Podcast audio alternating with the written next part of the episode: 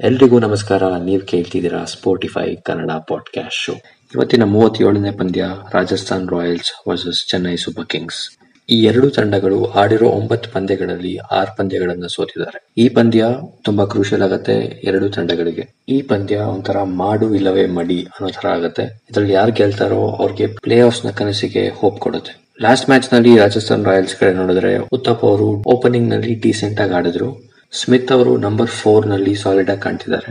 ಸಂಜು ಸ್ಯಾಮ್ಸನ್ ಅವರು initial ಸ್ಟೇಜಸ್ನಲ್ಲಿ shine ಆದಂಗೆ ಇನ್ನು ಶೈನ್ ಆಗಿಲ್ಲ ರಾಜಸ್ಥಾನ್ ರಾಯಲ್ಸ್ಗೆ. ಲಾಸ್ಟ್ ಗೇಮ್ನಲ್ಲಿ ಆರ್ಚರ್ ಅವರಿಗೆ ಹತ್ತೊಂಬತ್ತನೇ ಓವರ್ ಕೊಡದೇ ಇದ್ದಿದ್ದು ಅವರಿಗೆ ತುಂಬಾ ಕಾಸ್ಟ್ ಆಯ್ತು. ಅದು ಕ್ಯಾಪ್ಟನ್ಸಿ ಎರರ್ ಅಂತ ಹೇಳ್ಬೋದು ಸ್ಟೀವನ್ ಸ್ಮಿತ್ ಕಡೆಯಿಂದ. ಸಿ ಎಸ್ ಕೆ ಕಡೆಗೆ ಬಂದ್ರೆ ಸಿ ಎಸ್ ಕೆ ಅವರ fielding up to the mark ಇರ್ಲಿಲ್ಲ ಲಾಸ್ಟ್ ಗೇಮ್ನಲ್ಲಿ. ತುಂಬಾ ಕ್ಯಾಚಸ್ ಡ್ರಾಪ್ ಮಾಡಿದ್ರು.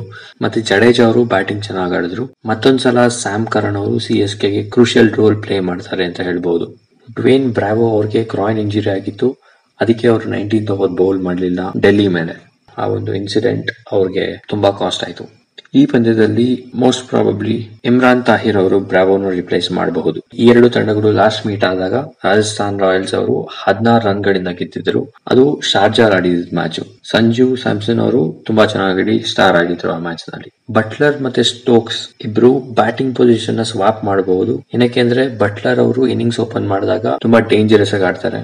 ಈ ಸೀಸನ್ ಅಲ್ಲಿ ರಾಜಸ್ಥಾನ್ ರಾಯಲ್ಸ್ ಮತ್ತೆ ಸಿ ಎಸ್ ಕೆ ಈ ಎರಡೂ ತಂಡಗಳು ಮಾತ್ರ ಸೂಪರ್ ಓವರ್ನಲ್ಲಿ ಇನ್ವಾಲ್ವ್ ಆಗಿಲ್ಲ ಇಲ್ಲಿ ತನಕ. ರಾಯ್ಡು ಅವರು ಇನ್ನೊಂದು ಐದು ರನ್ ನೋಡಿದ್ರೆ ಐದ್ ಸಾವಿರ ಟಿ ಟ್ವೆಂಟಿ ರನ್ಸ್ನ ಬಿಡ್ತಾರೆ.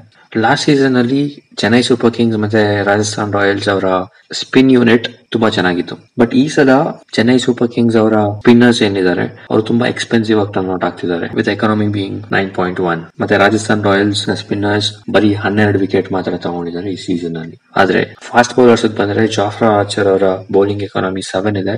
Which is the best so far in the season ಮತ್ತೆ ರಾಜಸ್ಥಾನ್ ರಾಯಲ್ಸ್ ಅವರು ಬಾಲ್ ಪ್ಲೇ ನಲ್ಲಿ ಆಡಿರೋ ಒಂಬತ್ತು ಮ್ಯಾಚ್ಗಳಲ್ಲಿ ಇಪ್ಪತ್ತೇಳು ವಿಕೆಟ್ ಗಳನ್ನ ಕಳ್ಕೊಂಡಿದ್ದಾರೆ which is almost wicket every sixteenth ball so ಈ ಪಂದ್ಯ ನಿರ್ಧರಿಸುತ್ತೆ ಈ ಟೀಮ್ಗಳ ಮುಂದಿನ ಹಾದಿ ಹೆಂಗಿರುತ್ತೆ ಅಂತ. ಸೊ ಆ ಒಂದು ಕಾರಣಕ್ಕೋಸ್ಕರ ಈ ಮ್ಯಾಚ್ ಇಂಟ್ರೆಸ್ಟಿಂಗ್ ಅಂತ ಹೇಳ್ಬೋದು. ನೋಡೋಣ ಏನಾಗುತ್ತೆ. ಅಲ್ಲಿ ತನಕ ಬಾಯ್ ಬಾಯ್ ಟೇಕ್ ಕೇರ್